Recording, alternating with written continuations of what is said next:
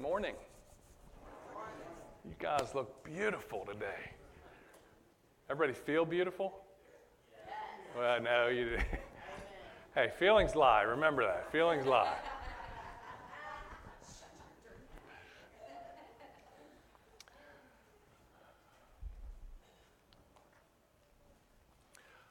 I guess let me start with a question. I want you to think about your life, where you're at right now, what you're doing, who you're married to, who you're dating, what you're, whatever. I want you to think about the entirety of your life. And I want you to think is there, is there anything in my life that's missing? Is there anything that, that, that I, I don't have today that if I had this one thing, I would, it, it would complete me? It, it would make me, it would just put all the pieces together. Now, I want to tell you this if you're looking for a spouse, there is no complete package. I saw Alex look, look to his left. Mariah looked to her right. That person might check all the boxes. They might be tall, dark, handsome, muscles ripping down, you know. But that person will not complete you. So I know if you guys have watched that movie, anybody ever watched Jerry Maguire? That's just a sappy. Who's watched Jerry Maguire? He falls in love with that girl. What, what? You complete me. When God created Eve, He didn't tell Adam that Eve would be his completer.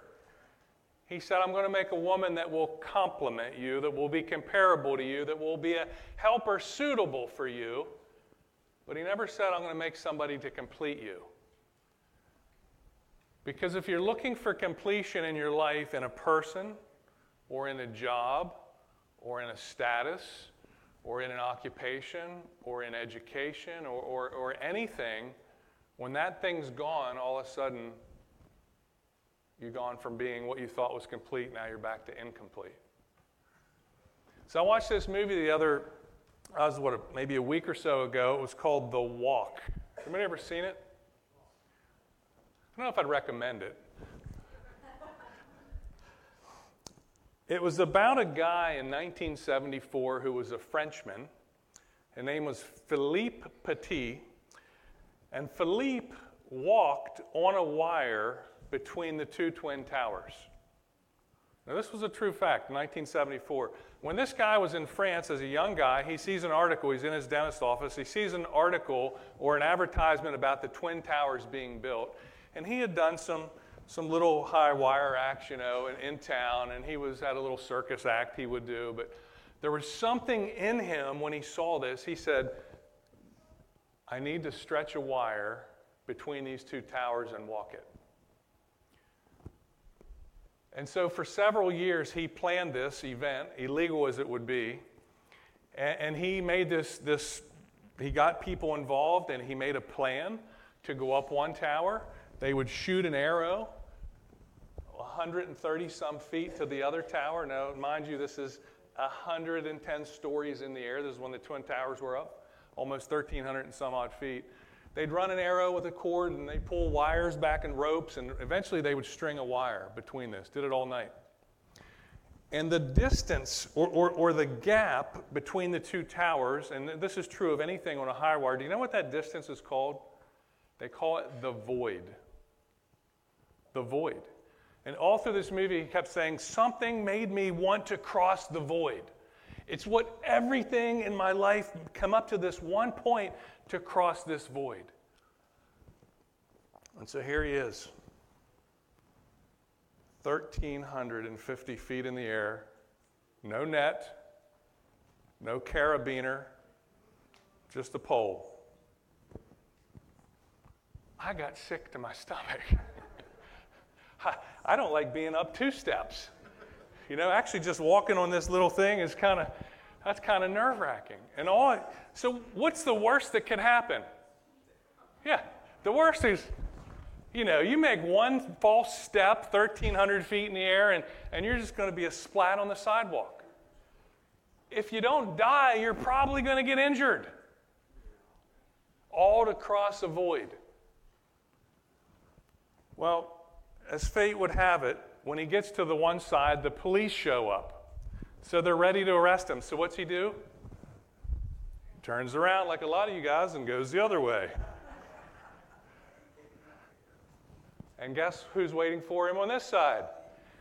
Police are over here. And what's he do? He gives a bow and he goes the other. He does this eight times.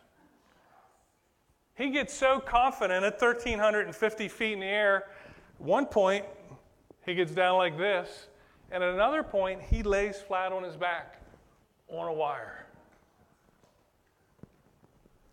Successful at crossing the void. He eventually goes back, they arrest him. He could have got hurt, he could have died, but in this case, he was successful. And when they pulled the wire down, what was still there? The void. See, even if you have a temporary success at chasing some void in your life, you might cross it three, four, five, six, seven, eight times. But at the end of the day, the void's still the void. And so I want to talk to you today about, I got one point. Now, if you've been here for any measure of time, you know I normally have three points. I woke up at 5 o'clock this morning, it's like, oh my gosh, I've only got one point. so so uh, hopefully we'll be able to drive that home. The point is, you are complete in Christ. That's it. You're complete in Christ. So I want to read through Colossians chapter 2, verses 1 through 10. We're going to focus on verses 9 and 10. And then we're going to, at the end, we're going to flip back to verse 8. Because after I want to talk to you about what that means to be complete in Christ, Paul gives us a warning in verse 8. I just want to talk about that. And I want to just try to unveil a little bit of the enemy's tactics. Because a lot of what a lot of what the enemy does and the way he is able to deceive you comes out of a dissatisfaction in your life. If I can eliminate the dissatisfaction, I've just unveiled and I've exposed and I've rendered him idle with that weapon. Because what he knows, he knows what you're looking for. You've probably verbalized it, you've probably written it down, you've probably searched it on Google. He knows.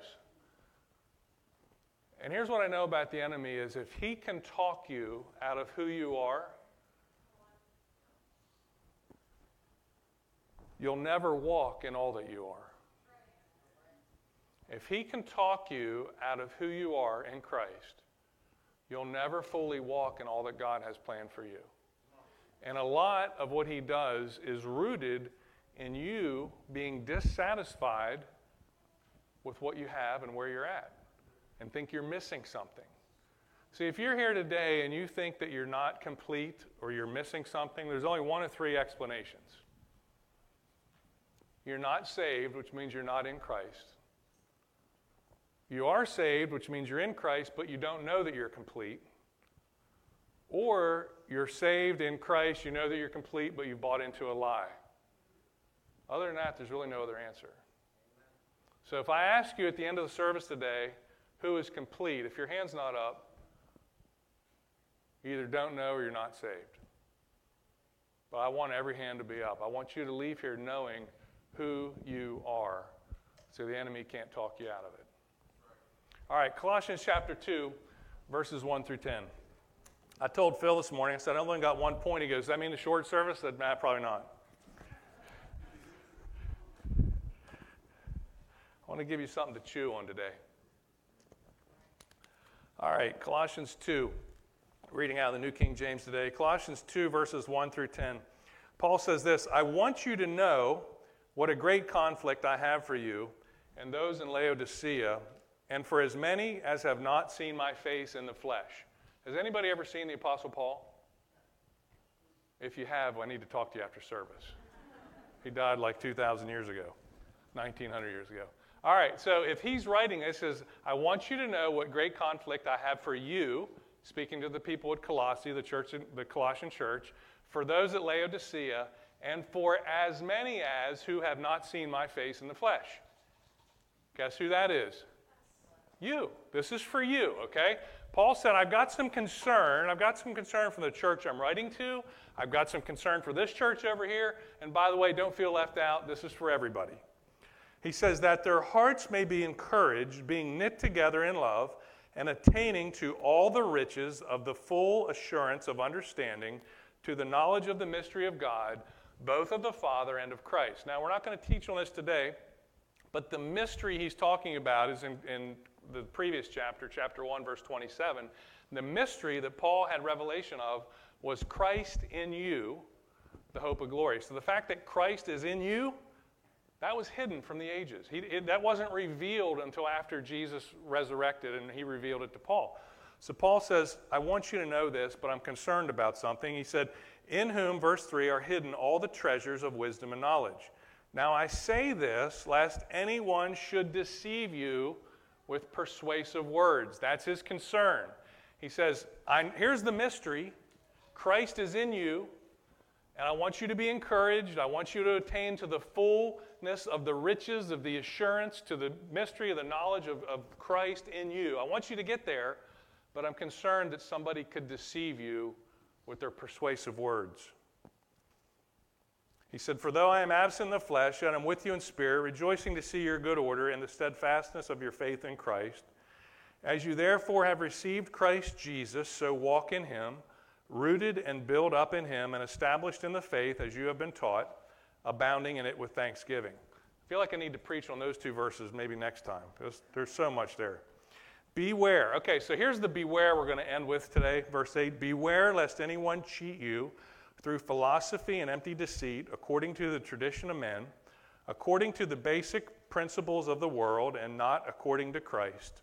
For in him dwells all the fullness. Everybody say, all the fullness of the Godhead bodily, and you are, say it, complete in him, who is the head of all principality and power.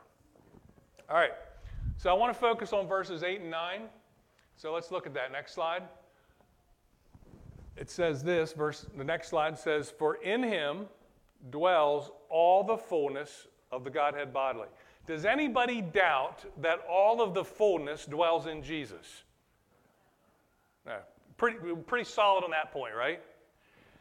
It says that all the fullness dwells in him bodily. So it doesn't just mean when he was here on the earth in physical flesh, but even as a resurrected body, he still has a resurrected body seated at the right hand of the Father. All the fullness of the entire Godhead, Father, Son, and Holy Spirit, dwells, resides in, lives in, and remains in Jesus. This word fullness, now highlighted fullness and completed because they're actually the same Greek word. One, fullness is a noun, completed is a verb, same, same word though. And the word fullness means this it, fullness can be the thing that you're filling something with, or it can be a thing which, which has been filled. So in Jesus' case, it, it, he is the, I hate to say thing, but he's the thing that has been filled. All the fullness of the Godhead dwells in him. And the word fullness was used in, in reference to ships. And so if I have a ship and it's just sitting there, it's empty, right? The, what, how do I fill a ship? What's it have to have in it? I heard one cargo. It's got to have some merchandise. So a full ship was this it's a ship that had cargo or merchandise. Is it full yet with merchandise? No, because how's it going to get where it's going? It's got to have a sailor. It's got to have somebody to steer the ship. It's got to have somebody to hoist the sails. It's got to have, at that time, it had to have oarsmen. Got to have somebody to row the boat. And it also had to have soldiers, had to have somebody to provide protection.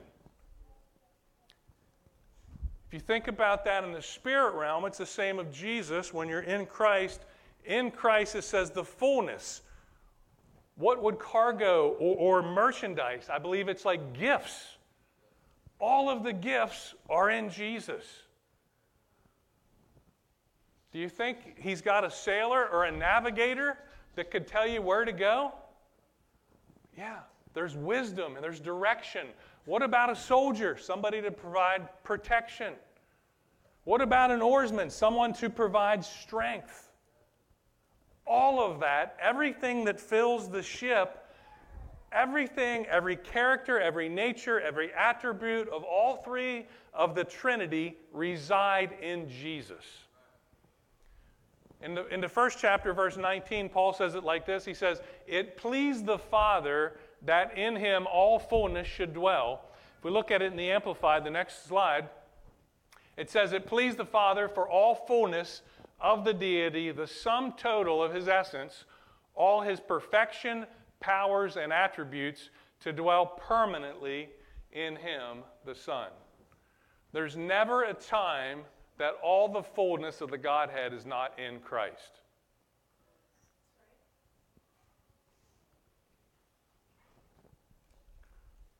Do you remember Jesus said this?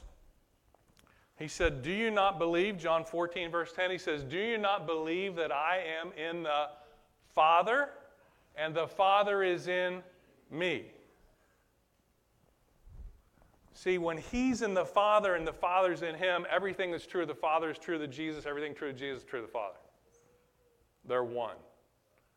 Now he goes on to say this, back to Colossians 8 and 9, it says, For in him all the fullness, not some, not a majority, all the fullness of the Godhead dwells bodily, and you are what? Complete. Next slide. Let's go forward. Keep going. Uh, let's go back one. Jared and I got, haven't got our sync down yet. We're getting there. So, if all the fullness dwells in Jesus, and I'm in Jesus, what's in me? All the fullness the Godhead in me. I'm in Him, I'm in Christ, and Christ is in me. Does it ever leave him? No. And if I'm in him, never going to leave me.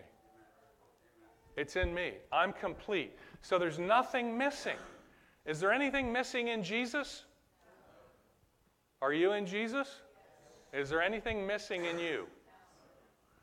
Anybody that tells you otherwise is speaking on behalf of the enemy. They tell you you're never going to amount to anything. You were born this way. You're destined to be like this. Your grandfather, your father were like this, and now you're going to be like this. See, I might even go as far to agree with you if you say I was born that way, whatever that way is. I might even go that far to agree with that. But you're looking at the wrong birth. My Bible says you were born again. And when you were born again, you weren't born that way. You were born the way Jesus is. And all the fullness is in Him. And I am complete, and you are complete in Him. There's no that way or this way, there's just Jesus' way. Look at this word complete. I want to show you what it means. Let's, you were there. Next. Complete. Now, what I like about this, I just to put up there, it's in the perfect tense, passive uh, voice. What's that mean? If, if, if you've heard me talk, I love the perfect tense in Greece because the perfect tense means this completed in the past, once and for all time, never to be completed again. So if you've been made complete, you're complete today, you're complete tomorrow, and a billion years from now, you're still complete. You, you, you, you, you see, the only power the enemy has over you is deception. You are complete. And it's in the passive voice, which means you had nothing to do with it. You believe Jesus, and you're the recipient of what he did. He made you complete, and when he made you complete, he completed it for all time. It says to carry into effect, to bring to realization, to fulfill, to make complete in every detail. Every detail about you has been made complete. Every detail. Say this I am perfectly complete. I am completely perfect. Well, you know, there ain't no perfect person but Jesus, and you ain't him. Well, guess where I is? I is in him. and you might talk, be talking about the old Fred, but the born again Fred is in Christ, and Christ has the fullness of the Godhead dwelling in him bodily, and I'm in him, and he's in me, and I've been completely made perfect and perfectly made complete in him.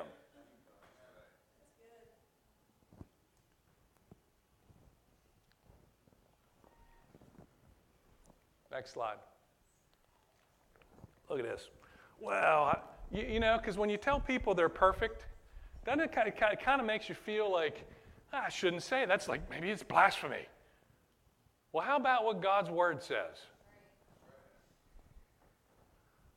What's this say? It says in Hebrews chapter 10, it says, We have been sanctified. This, this word sanctified is also in the perfect tense. It means made holy and set apart. We have been sanctified once and for all time through the offering of the body of Jesus Christ, once and for all. For by one offering he has, say this, perfected forever those who are being sanctified. By one offering, he sanctified me once and for all time. I've been made perfect forever, those who are being sanctified. So, are you sanctified? Yes. Are you becoming sanctified? Yes. But in between the two, I'm perfect in Christ. And because what He is is what I am, and I'm becoming what He is. So he, part of your salvation is complete as it ever will be a billion years from now. And there's a part of your salvation where you're still becoming and transformed into the image of Jesus. But the fact remains you are complete in Him. So if, if I could get this one thing in your head today, when you get a bill, I don't know where I'm going to pay it, say this I am complete in Christ. Well, you can say it, yeah, say it. when you get sick, is there sickness in the fullness of the Godhead? Are you in Him? So you might be experiencing sickness, but in Christ, you've been made complete. I get that you might feel like you're struggling in addiction, but you're complete. Well, you know, once an addict, always an addict. No. You were born new. You've been made complete. You might be living that way, but that's not who you are. And if you don't realize that you're complete, the enemy will take that dissatisfaction and use it to drag you elsewhere. And you will not walk out the fullness that God has for you. Here's what I know. Look at this next slide.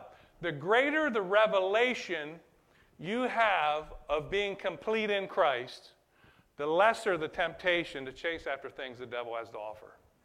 The greater the revelation you have of your completeness in Christ, the lesser the temptation to chase after what the devil has to offer. Look,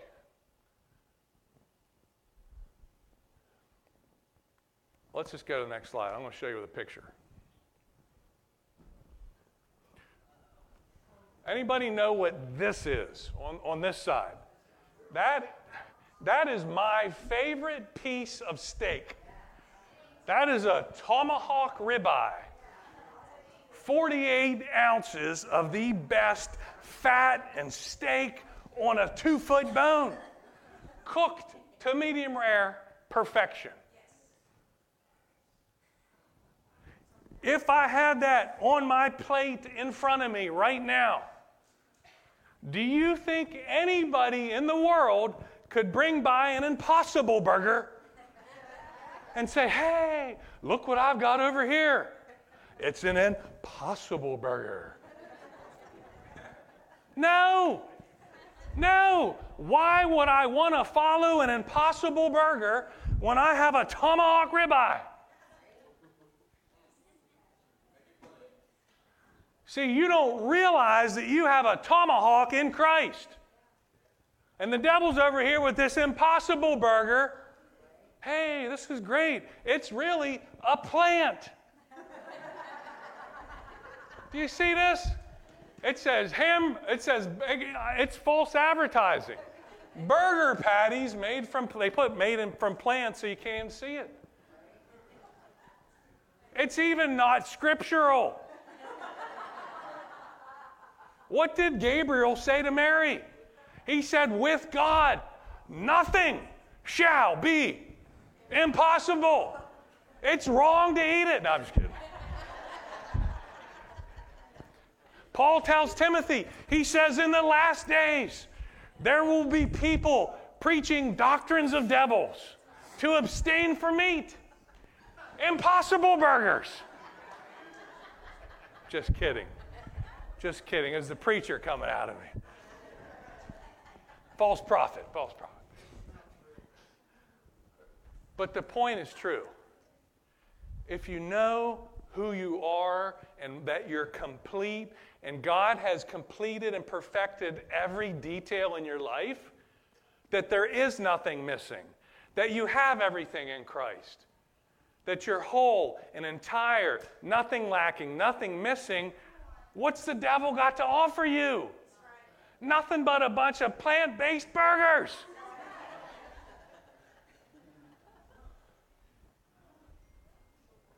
Now, if I don't have the steak in front of me, or I'm not aware that it's in the kitchen, and I'm sitting there at an empty table, and somebody brings up this plant based burger, oh, that looks pretty good until you taste it and then you realize you're eating a plant.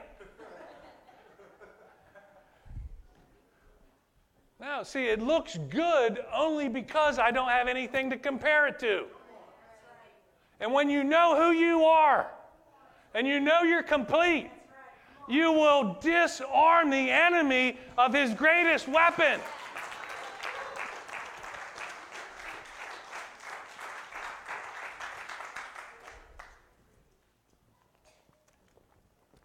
Am I doing on this one point?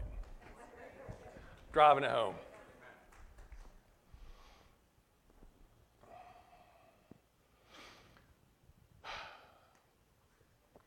But the enemy's not this, he's not that, he's not that, he's subtle, right? It's not this obvious. Not this obvious at all. That's why Paul tells us this. Next slide. He says, I want you to beware. I want you to keep your eyes open and not your physical eyes because you can't see what you have in Christ with these eyes. See, you can see what the enemy has with these eyes, but you got to use the eyes of faith to see who you are in Christ. He says, I want you to beware. I want you to be awake. I want you to be alert. I want you to be cautious. Beware lest anyone, here's the thing the devil's not here in a red suit. Hey, look at the plant burger. He works through people. We wrestle not against flesh and blood, but against principalities and powers and every high thing, right? The enemy works through people. It's not the people that are bad, but it's the spirit behind them. And he says, Beware, be alert, lest anyone cheat you Anybody ever been cheated? Some translations say spoil you. Been spoiled. The word cheat, the Greek word cheat, actually means to carry off as booty. Now, look at you, bunch of sinners. My gosh. Booty is not like that. We're not talking about going to the club. We're talking about something that a pirate gets, right? See, bunch of you guys. Look here, women's home director.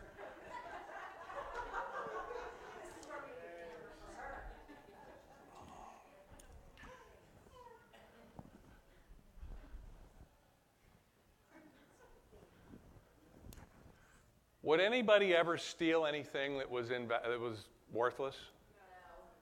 No. no. Paul says you need to be on the lookout because the enemy is going to try to steal the thing you have because he knows how valuable it is. If you didn't have anything and if you were incomplete, he's going to leave you alone. But because you have everything in Christ, Paul says, beware lest anyone cheat you, spoil you, carry you off as booty, actually to carry you off and make you a captive is the full intent of that word. And how does he do it? Through philosophy and empty deceit. Not according to the tradition of men, according to the basic principles of the world, and not according to Christ. Philosophies. We actually get our English word philosophy from the Greek word. It's philos sophia. Philos means love or brotherly love. Sophia means wisdom. Philosophy is a love or a pursuit of wisdom. It's, it's, it's a way of thinking. It, it's how you view things. It, it could even be expanded to be your worldview. And he says, beware of somebody using philosophies, ways of thinking that are not according to Christ to cheat you out of what Christ has for you. Not all wisdom is godly wisdom. Do you know that? Do you know there's demonic wisdom? James says this in James chapter 3, verse 14 and 15. Next slide.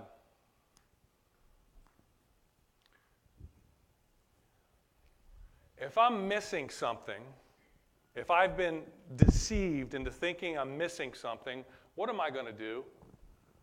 Go after it. And who am I trying to satisfy? Self. If there is bitter envying, what does envying? I want something that you have because I don't have it. If you have any envy, you don't realize who you are in Christ. Because why would you want what they had when you have everything you need right here? So if you have any envy or jealousy in your life, you're looking at the natural and not the spiritual.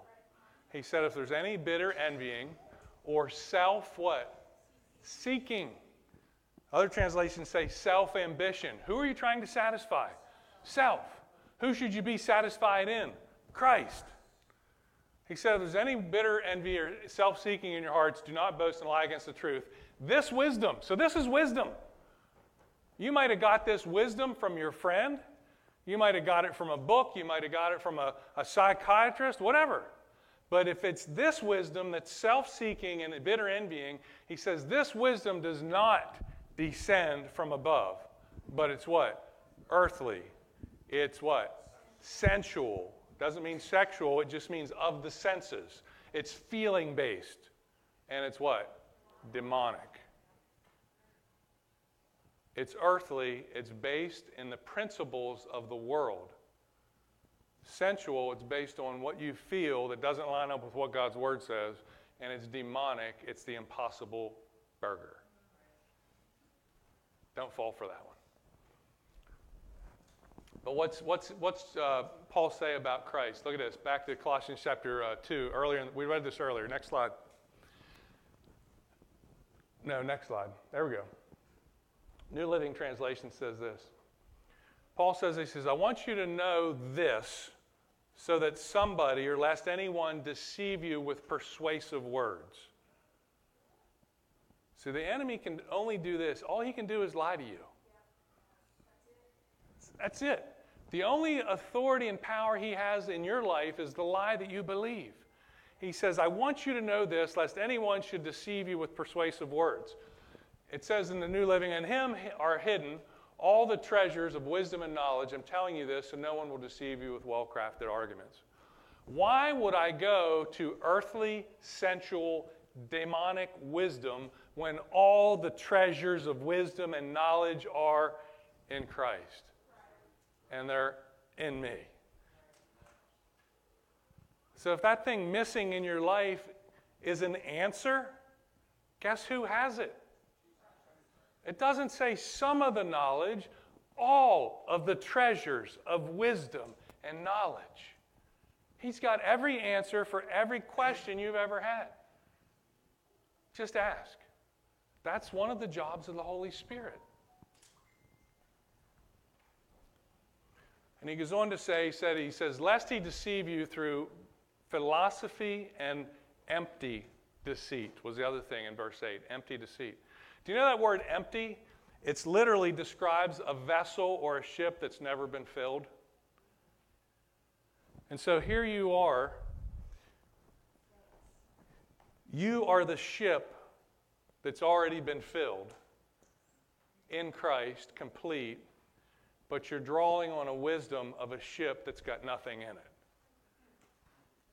And he says, Lest you be cheated through philosophy or empty deceit. Paul says this to the Corinthian church in 2 Corinthians 11:3. He says, "I fear this." He says that the same way the serpent tricked Eve through his subtlety or his trickery, remember that he's tricky, right? He's not obvious. He doesn't hold the burger right out here. He might, you know what he probably does? He probably puts a picture of the tomahawk on the front, but it's the impossible burger behind it right? He doesn't have, he, he's tricky. He says that the way the serpent deceived Eve through his trickery, so your minds, remember, where is it? It's all, it starts here. It starts here. He says, Lest your minds be led astray from the simplicity that is in Christ. The word simplicity also means singleness. Remember last week when Seth said, read you from Ephesians chapter 4?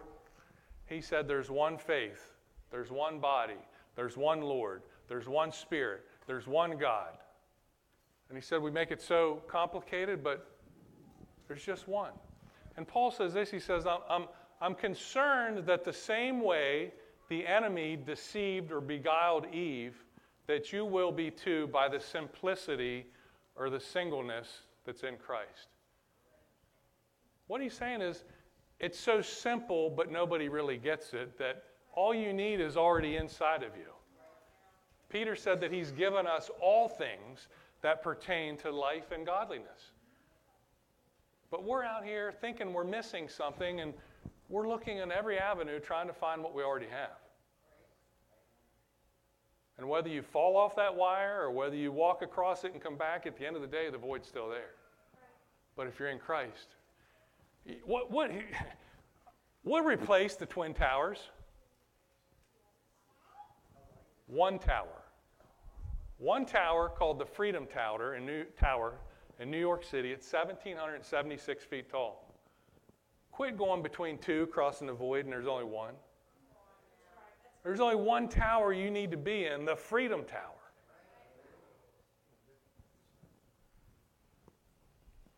So I just want to close today. I just want to show you how the enemy tried to attack Eve and how he tried to attack Jesus, and then we'll wrap it up. We won't take a lot of time on this. I really believe his number one tactic is to talk you out of your identity. Remember, I told you, if he can talk you out of who you are, you'll never walk in all that you have. And he knows that. And so the way he renders you ineffective is to convince you that you don't have what you already do have and that you aren't what you already are. And so when he went to Eve in Genesis chapter 3, what, did he, what does the Bible say? It says the serpent was more cunning, he was more subtle than any beast of the field which the Lord God had made. And he said to the woman, So I probably don't have time to go into all this, but let's just say this. Three things the enemy will try to lie to you about who God is, who you are, and who He is. Really kind of sum it all up with that. But he says, starts this question Did God say? Did God really say this? Has God indeed said, You shall not eat of the tree of the garden? Next slide. And the woman said to the serpent, We may eat of the fruit of the trees of the garden, but of the fruit of the tree which is in the midst of the garden, God has said, You shall not eat, lest you should surely die. Now, that's not 100% true because God never told him not to touch it. Next slide. Then the serpent said to the woman, You will surely not die, flat out lie. For God knows in the day you eat of it, your eyes will be open and you will be.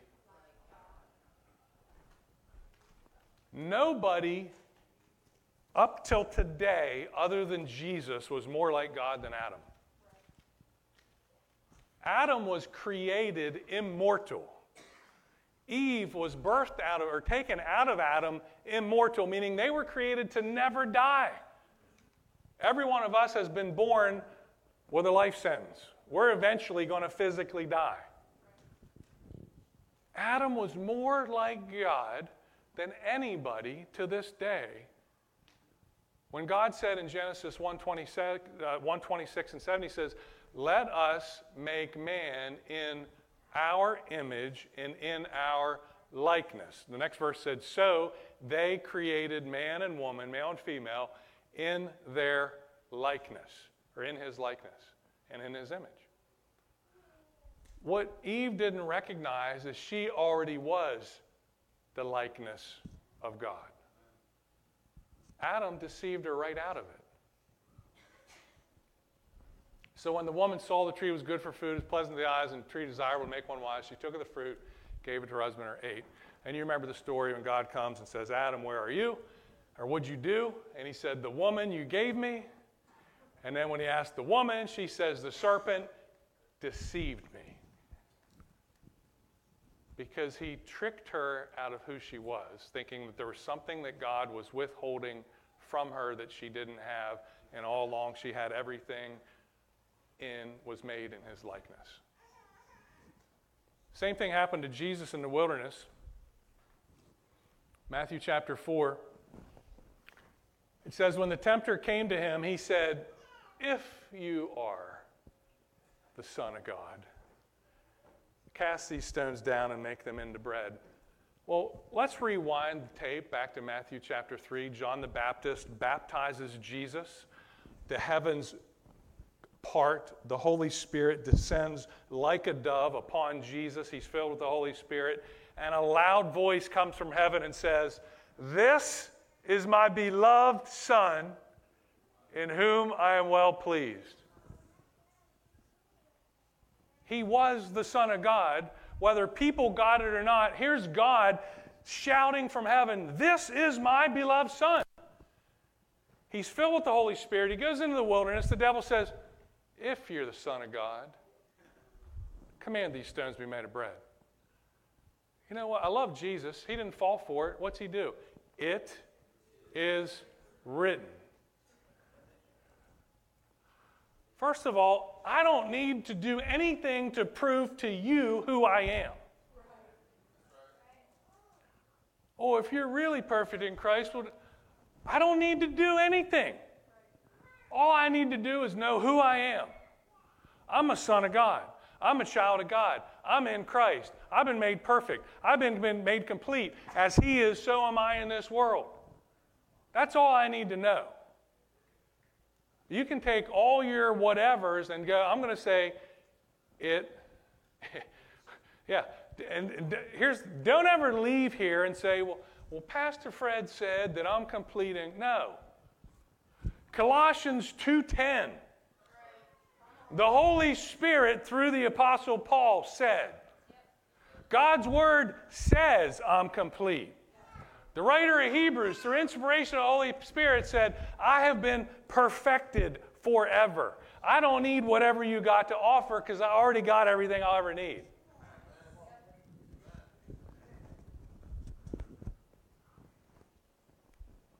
Next slide. He takes him up onto the high, high uh, pinnacle of the temple. He says again, his identity, if you're really the Son of God. Throw yourself down. For here, here it is. Do you know the devil knows Scripture? Now, he might twist it a little bit. And I talked to somebody before service today that actually twisted Scripture to get the result they wanted. Oh, not, not looking at anybody him, but. How are you going to fight a devil that knows more Scripture than you do? You better get some, it is risen, it is risen, he's risen. You better get some, it is written in here. Because when he comes up with that impossible burger, you're not going to have, well, I know there's a verse on that. I, I think it was in 1 Timothy chapter 4, uh, doctrines of death. Uh-uh. You better have some, it is written down in your heart. You better spend some time in God's word because the devil probably knows more scripture than you do.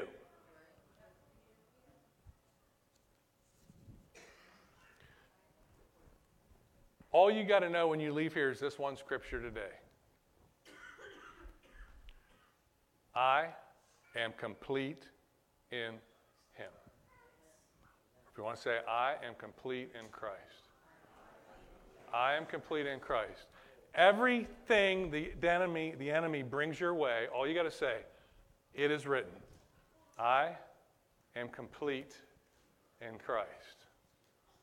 Everything your friend wants you to get involved in, hey, I don't need any of that. I am complete in Christ. You got terminal illness.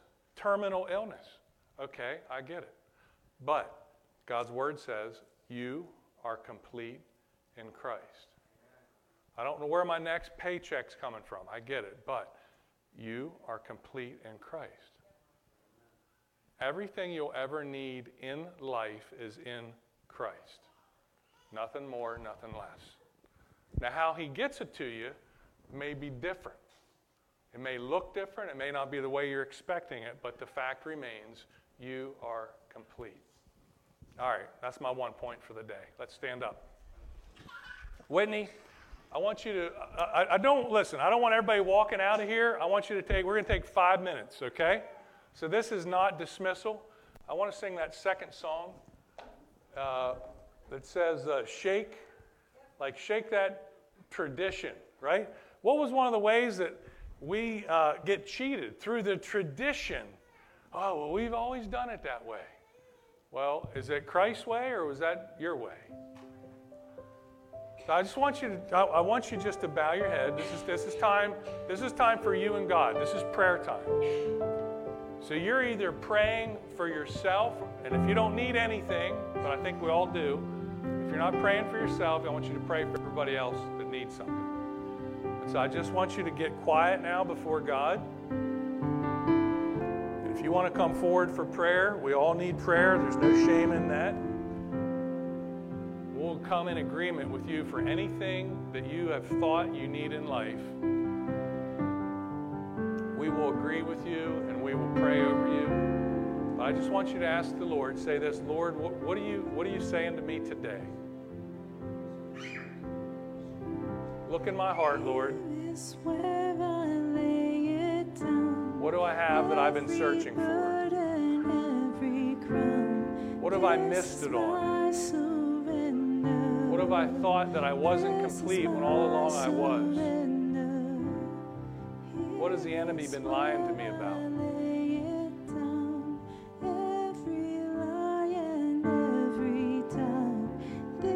My